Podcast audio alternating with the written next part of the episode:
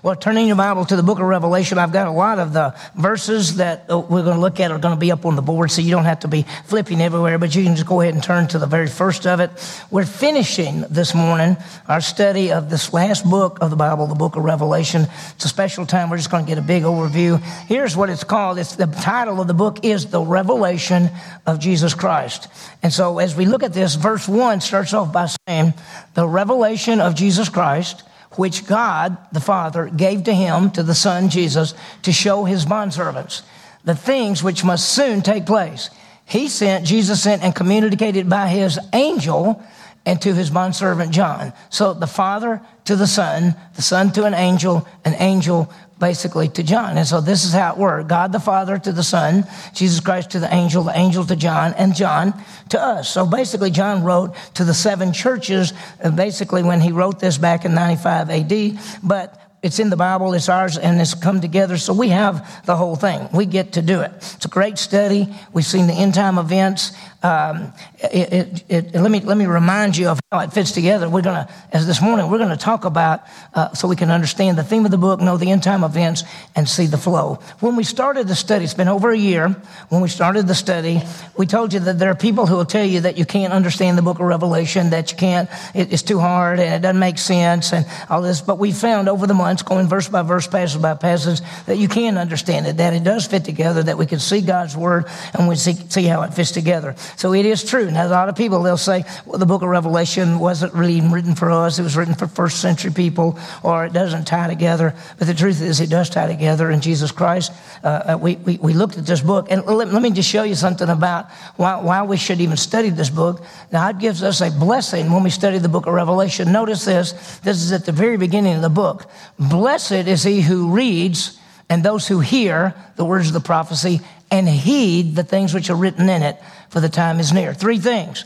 Not only do you read the book of Revelation, which we've read it, we hear the book of Revelation, which means we're open to it and understand it, and then we heed the things, that means we apply them. And so, just like any of the Bible, we're supposed to study it and apply it and then pass it on. In the book of Revelation, he says there's going to be a blessing to a person that actually studies it, looks at it, understands it, and seeks to make application. So, that's what we've tried to do over all these times. We have seen uh, Jesus Christ is our God and Savior. He judges the world. He's going to be the judge. He comes and he separates the believers from the unbelievers. That's going to happen. But he is also the King of Kings and Lord of Lords, and he rules in righteousness and justice. And so we're seeing, and what's so amazing, that we're seeing the future in this book. We're seeing what's going to happen after we're taken out, this tribulation, the kingdom, the eternal state. We're going to see all of those things. So the book of Revelation is incredible. It's the last book in the Bible, the book that gives us the future. Uh, the book is called Revelation, not Revelations. I remember one time somebody came to me and said, Oh, y'all are studying Revelations. I said, No, we're studying Revelation. The book's called the book of the Revelation of Jesus Christ. The word revelation means unveiling, unveiling of the end time events. It was written by John the Apostle. He's the brother of James. If you remember, of the 12 apostles, there was James and John, and that's who he is. He's the youngest one of all of the apostles. Uh, he was pr- pretty young when he was with Jesus. He lives all the way he lived at least 60 years past Jesus when Jesus died in about 33. This was written in about 95. In fact, I think I've got the next slide that says that. This was written in about 95 AD from the island of Patmos. If you remember, uh, John was standing for Jesus Christ, and when he stood for Jesus Christ, the emperor hated him because he heard about it. So he had him exiled into this little island, which is sort of like, like an Alcatraz. It was a place that they put prisoners. And John was out there, and while he was out there, he received the revelation of Jesus Christ, the, what we call the book of Revelation. John wrote five books in the Bible. He wrote the Gospel of John, 1st, 2nd, and 3rd John, and the book of Revelation. This book has what they call apocalyptic language, which means symbolic and unveiling language. People hear the word apocalypse and they think it means judgment or tragedy or something. Apocalypse means the idea of unveiling, the idea of something being made known. So when we looked at the book of Revelation, we really divided it.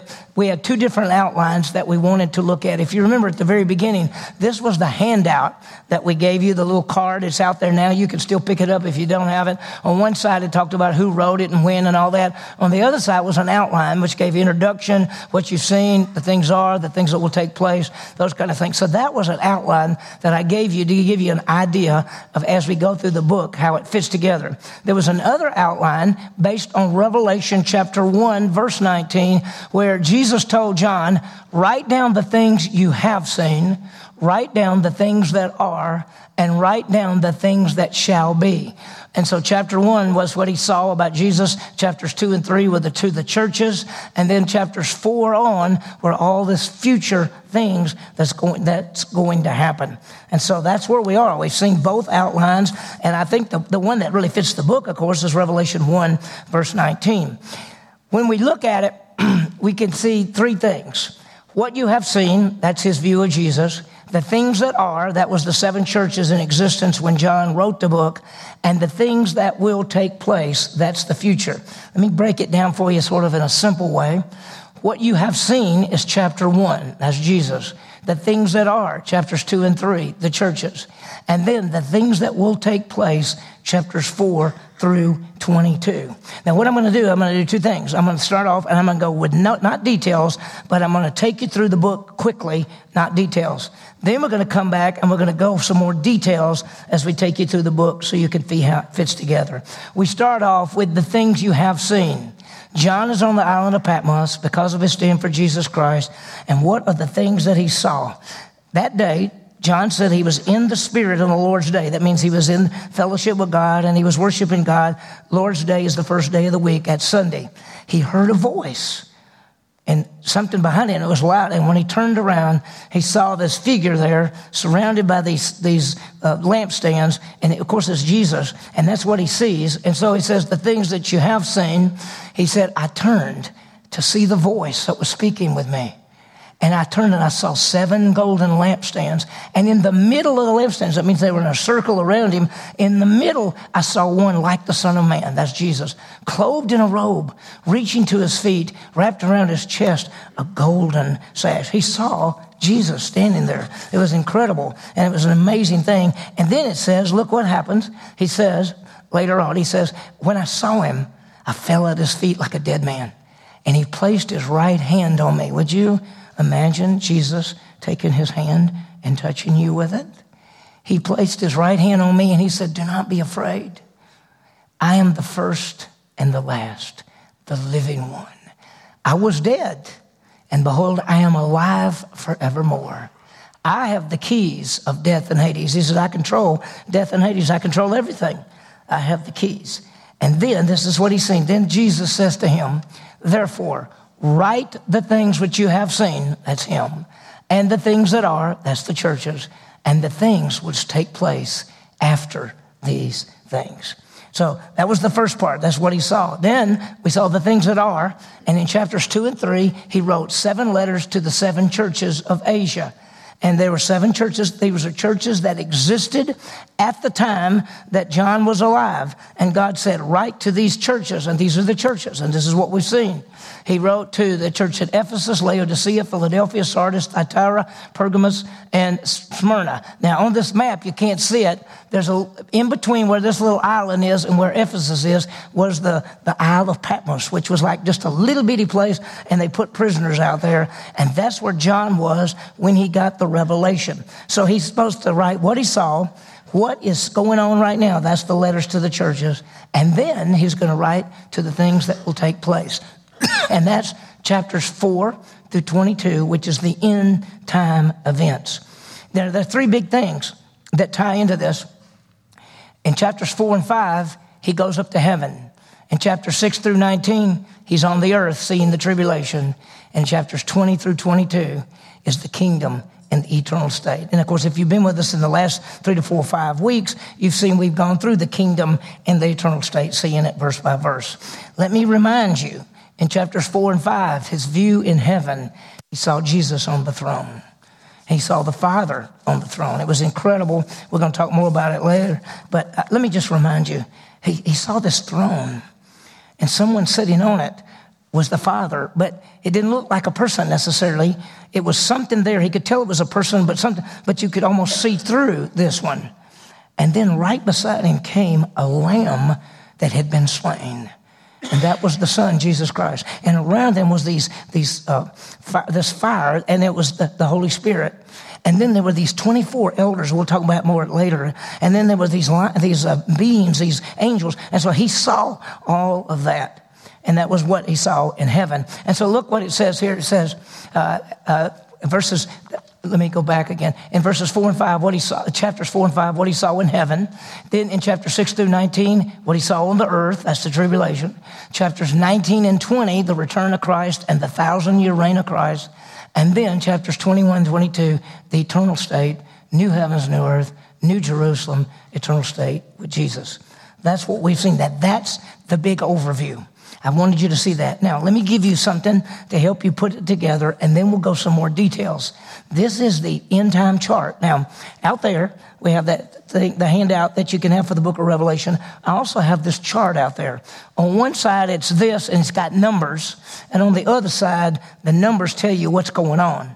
But I want you to understand that this, this is Jesus. This is Old Testament over here. Jesus comes to the earth, dies on the cross, pays for sin, rises again, and goes back to heaven. So this is the first coming of Jesus Christ. He came to die. He came to be the Savior of the world, and He died and rose again for us. He ascended to heaven.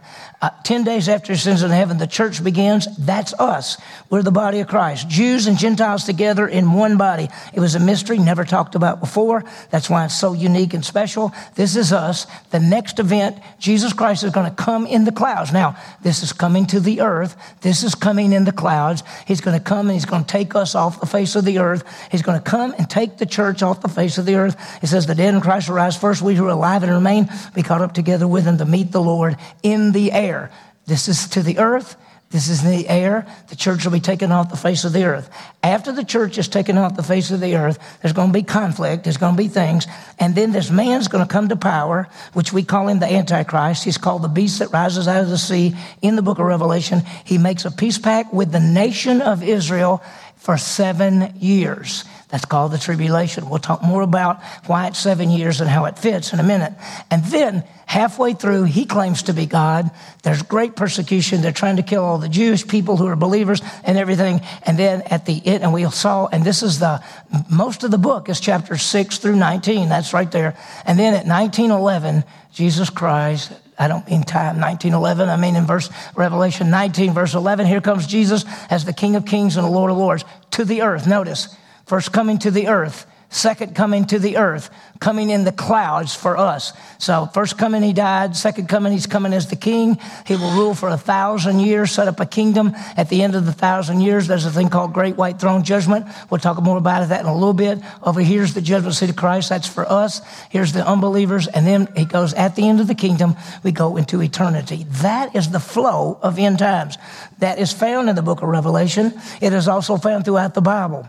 If you said, I want to be able to put together end time events, you must put together the book of Revelation, the book of Daniel, Matthew 24 and 25, Ezekiel 38, uh, Zechariah chapter 14, 1st and 2nd Thessalonians.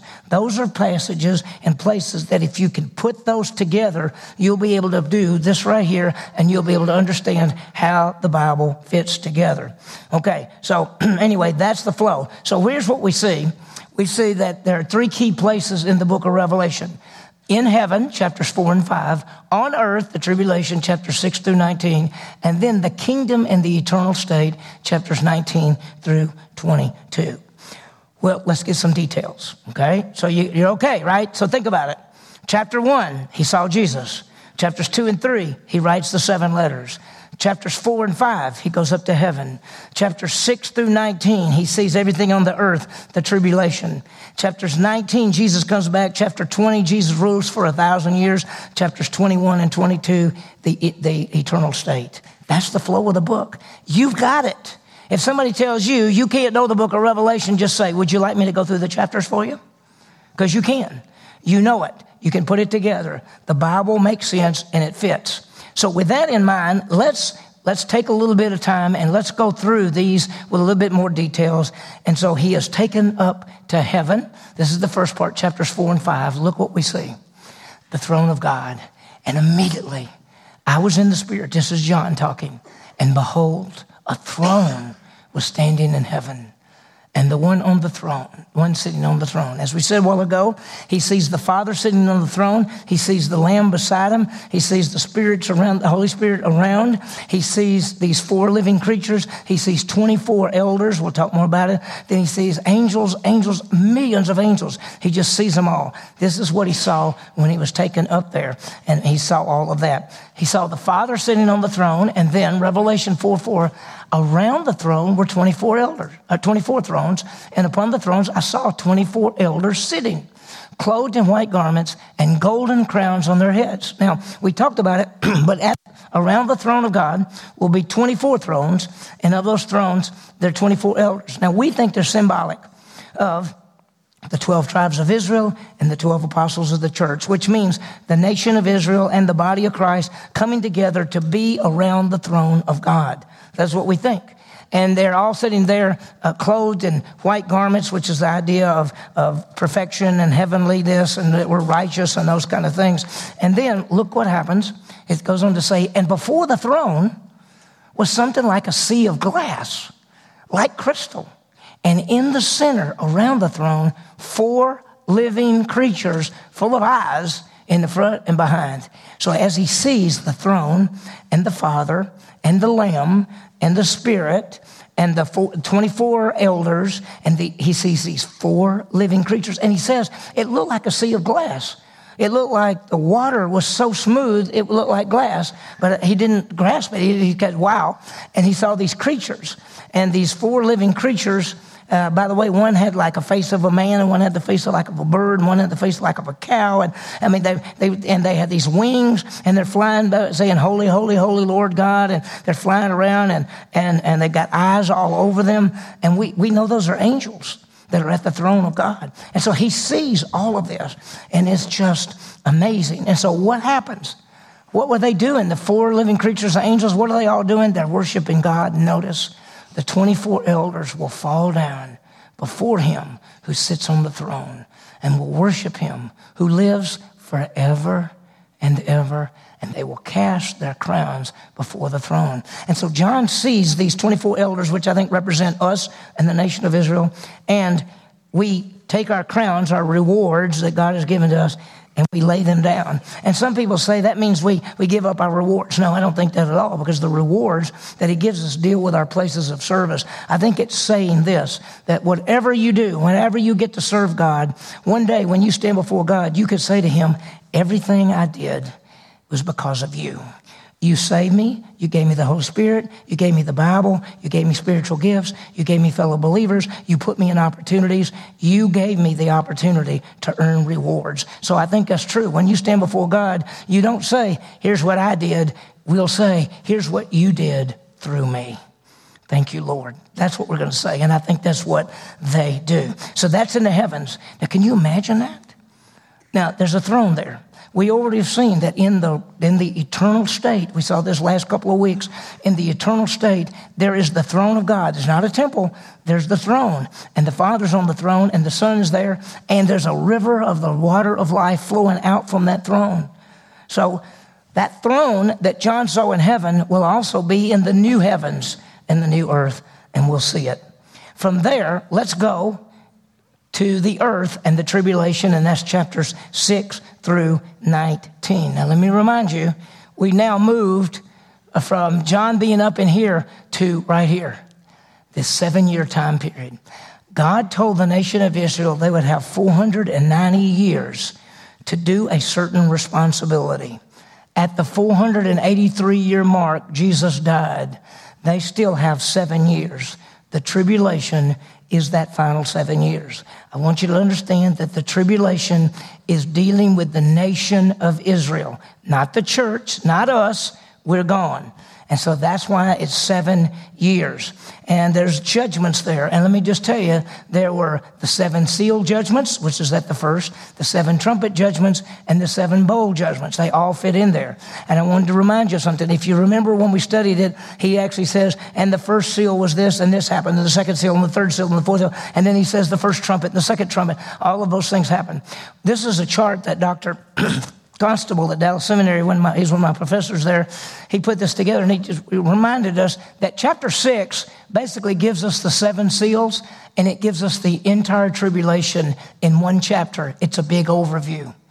And it ends with Jesus coming back. Then later on, there are seven trumpet judgments. We think that the best look at them as they start in the second half of the tribulation and they get through when Jesus comes back. Then there's the bowl judgments. They're in there. We see what happens and they end with Jesus coming back. So what we see is all of these go on, but they all end, they all come together when Jesus returns as the King of Kings and the Lord of Lords.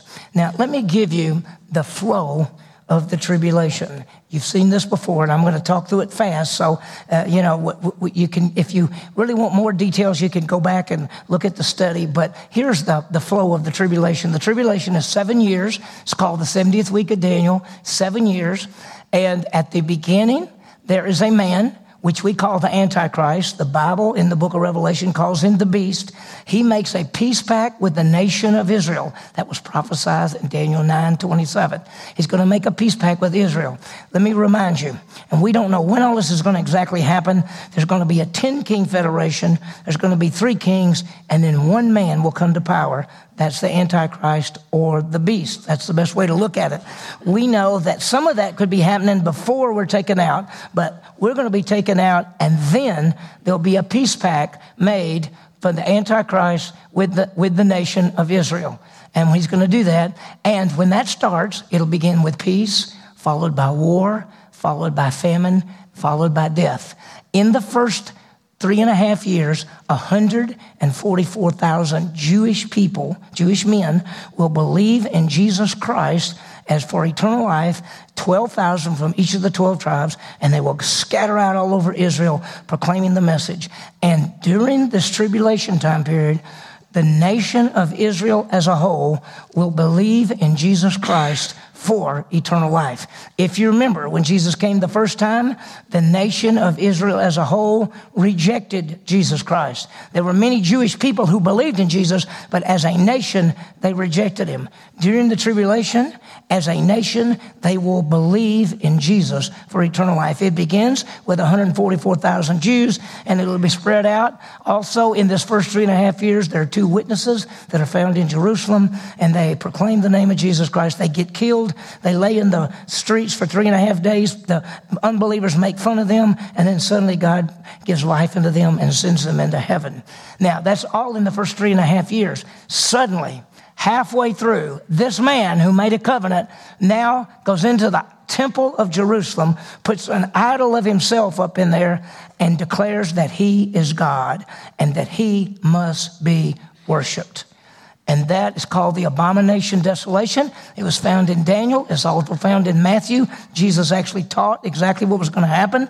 And from that point on, it is terrible. Jewish people are running for their lives. If you don't take the mark of the beast, either here or here. You can't buy or sell anything. And he's killing people. I mean, it's just horrible, horrible, horrible. And, and that's the last part is called the Great Tribulation. All those judgments are happening. At the very end comes Jesus. The nation of Israel believes in Jesus as their Messiah and their Savior, and they call upon the name of the Lord. And when they call upon the name of the Lord, Jesus comes back as the King of Kings and the Lord of Lords. That's the overview of the tribulation. That's just kind of a, a big overview. I wanted you to see it. Now, I want you to look at a couple of things about this Antichrist guy.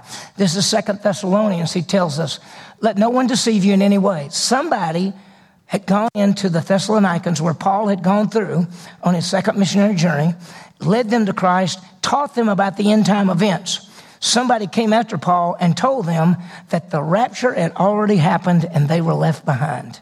And they went, What you talking about? We can't be left behind. And so Paul found out and he wrote to them and he said, Let no one deceive you. First of all, nothing's going to happen until the apostasy comes and the man of lawlessness, as the Antichrist, is revealed.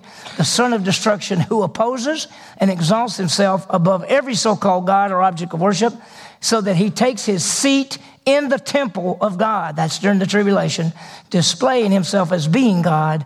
Do you not remember that while I was with you, I was telling you these things? He'd already taught them this. He says there's going to be the man of sin coming. He told the, he said, don't worry about it. You, you haven't missed the rapture. This is going to happen after you're gone. And this is the mark of the beast. Look at this. This is what he does. He will cause, as the Antichrist, the beast, he causes all, small and great, rich and poor, free and slaves, to be given a mark on their right hands or on their foreheads. And he decreed that no one will be able to buy or sell except the one who has the mark either the name of the beast or the number of his name. Here is wisdom. Let him who has understanding calculate the number of the beast for the number is that of a man. His number is 666. 6, 6, 6. In the tribulation, the believing Jewish people and other believers will not take the mark of the beast. They will run for their lives. Many of them will be killed. Unbelievers will believe that the beast is God and they will take the mark of the beast. Okay? And so that's what we're going to see. So that's what happens on the earth. Now, let's go to the heavens, to the kingdom and the eternal state. And let me remind you, this is where the kingdom comes in. We've seen Jesus die and rise again. First, that's his first coming. The church, the rapture in the air, the tribulation, his second coming. And when he came the second time, he comes to set up the kingdom. First time he came to die. Second time he comes to reign. So let's see the kingdom. And we saw that for a while and we saw the heavens open. Revelation 19, 11. I saw heaven open and behold a white horse. And he who sat on it is called faithful and true. And in righteousness, he judges and wages war. That's Jesus coming back. Now, when we studied this in the book of Revelation, as we got to that part, we were rejoicing. We were glad because we are going to be taken off the face of the earth, be with Jesus, and when he comes back to the earth to set up the kingdom, we are coming with him. And look what this says. And on his robe and on his thigh, he has a name written King of Kings and Lord of Lords. That's who he is. The King of Kings and the Lord of Lords, the one who rules in righteousness and justice. That's who he is. And he will rule for a thousand years. In Revelation 20, verse 4, he will rule for a thousand years. And then when the thousand years is over, he's going to bring the unbelievers together. He's going to raise every unbeliever from the dead, and they're going to stand before him as what's called the great white throne judgment. Notice this I saw a great white throne, and he who sat upon it and whose presence in earth and heaven fled away, and no place was found for them. And what you find is this that unbelievers stand before God. The books are open, which are their deeds, not their sins, their deeds, and none of their deeds can measure up. And the books of life are open. The book of life is open. Their names are not found written in the book of life, and they're cast into the lake of fire. I want you to understand of all of humanity, they're either those who have believed in Jesus Christ for eternal life and are in the book of life, those who have rejected Jesus Christ and they are not in the book of life. So the great white throne judgment is for the unbelievers. From there, we went to the eternal state and we saw the holy city, the river of the water of life, the tree of life, and the throne of God. So incredible. I put this chart up last week. I wanted to remind you, my professor once again, Dr. Constable put this, and he said, Look at the contrast between the book of Genesis, the first book in the Bible, and the book of Revelation, the last. The heavens and earth are created, there's a new heaven and earth. The sun was created, no need of the sun. The night was established, no night. The seas were created, no more seas. The curse was announced, no more curse. Death entered history, no more death. Man driven from paradise, man restored to paradise. Sorrow and pain begin, no more mourning, no more crying, no more pain, no more sorrow. You understand that one day you will be with Jesus Christ forever in a new heaven and a new earth and the new Jerusalem, and there'll be no need of a sun because he will light everything up. There will be no pain, sorrow, death, anything. We will be with him forever. Now, with this amount, I just want to end up with showing you something about the returns of Jesus to make sure you've got this because a lot of people are confused. There are, there are three times Jesus comes. First coming to the earth, second coming to the earth, the coming to the clouds, the rapture. So let me remind you, he came to the earth the first time to die. He was born in Bethlehem, uh, age 12 was in Jerusalem, age 30 began the ministry, and then died for us, paying for sin, and rose again. He came the first time to die. He comes the second time as the King of Kings and the Lord of Lords to rule in righteousness and justice. These are both to the earth. In between, there's the rapture, and the rapture is in the clouds. Let me remind you here's his first coming to die, here's his second coming to reign. In between, he comes in the clouds. He does not come to the earth. They are not the same. The second coming of Jesus and the coming of the rapture are not the same. He comes in the clouds and takes the church out. When he comes, the second coming, he comes to the earth and sets up the kingdom. I just want you to be able to understand that and understand how it fits together. Now, what about us? Well, there's going to be rewards. We're going to stand before what's called the judgment seat of Christ, 2 Corinthians 5.10. We shall all stand before the judgment seat of Christ to be recompensed, to be rewarded for the things that we've done. We will stand before Jesus Christ. Romans 14 says the same thing. We'll give an account. When you stand before Jesus, each one of us individually, it will not be for sin. All the sins of mankind have been placed on who? On Jesus. We'll never stand before God for sin. We will stand before God for our works. Were we faithful? Did we serve Him faithfully? If we do, He'll say, Well done. If we didn't, we'll be ashamed. But that's where we're going to stand. That's the judgment seat of Christ. The second one is the great white throne judgment. I mentioned that to you a while ago. But unbelievers, once again, they do not stand before God for their sins. They stand before God for their deeds, and it shows them that their deeds cannot put them in the book of life. The only way you can be in the book of life is by faith. And that's what they realized then. And, and, and of course, they've tried to, they've rejected and done things all the way through. So let me remind you as we end this that a great truth is salvation. This is all the way through the Bible, and even in the book of Revelation, salvation is not by our works, but by faith in Jesus Christ the Lamb. Here's the final offer in the Bible of salvation. The Spirit and the bride say, Come. Let the one who hears say, Come. Let the one who is thirsty come. Let the one who wishes take the water of life without cost. The Spirit and the bride, the Holy Spirit and the church, Tell people to come to Christ. Let the one who hears, the one who's listening, come to Christ. Let the one who's thirsty come to Christ. Let the one who wishes come to Jesus. Take the water of life without cost. There may be some of you out here thought the only way to go to heaven is try to be good or do this or do that or do this. Listen, you can't do anything to go to heaven. Not by works of righteousness we've done, but according to his mercy does he save us. By grace you are saved through faith, and that not of ourselves. It's the gift of God. It's not of works, lest anyone should boast. We do nothing to gain salvation. It is a gift. God offers it to us. Whoever believes will never perish, but have everlasting life. It is that simple. That's the bottom line. And that's the offer. Take the water of life without cost. Salvation is always by grace through faith. What is the story of the Bible? How the perfect God brings sinful man back to himself using his son, Jesus Christ. The most famous verse in the Bible, John 3 16 and 17 together. God so loved the world that he gave his only begotten Son that whosoever believes in him, not works, but believes, will never perish but have everlasting life. Jesus did not come into the world to condemn the world, but he came to save the world. Why did Jesus Christ come the first time? To die and be the Savior. Why does he come the second time? To be the King of Kings and the Lord of Lords. So, as we've seen this book, it is blessing for reading and obeying. It is the unveiling of Jesus Christ as the King of Kings and believers will be with Jesus forever, serving him. So let me quickly give you this. Let's proclaim the salvation message. You know it. It is faith alone in Christ alone for eternal life. Don't add to it. Don't mess it up. Don't confuse it. Help people to understand that they believe in Jesus Christ for eternal life. He gives them that. It costs nothing. If the water of life is without cost. Second, let's understand the end time events and how they fit together.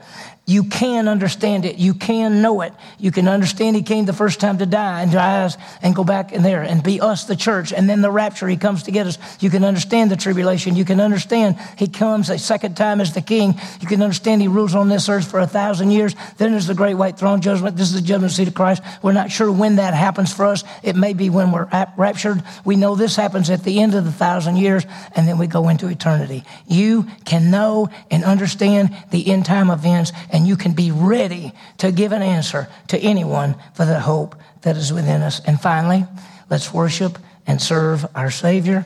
You know what you're going to do forever and in the in the eternal state? It says, and we will serve him forever. Based on how you serve now, will be your places of service in the kingdom and be your place of service in the eternal state. Serve him now so you can serve him later. Let's worship and serve our Savior.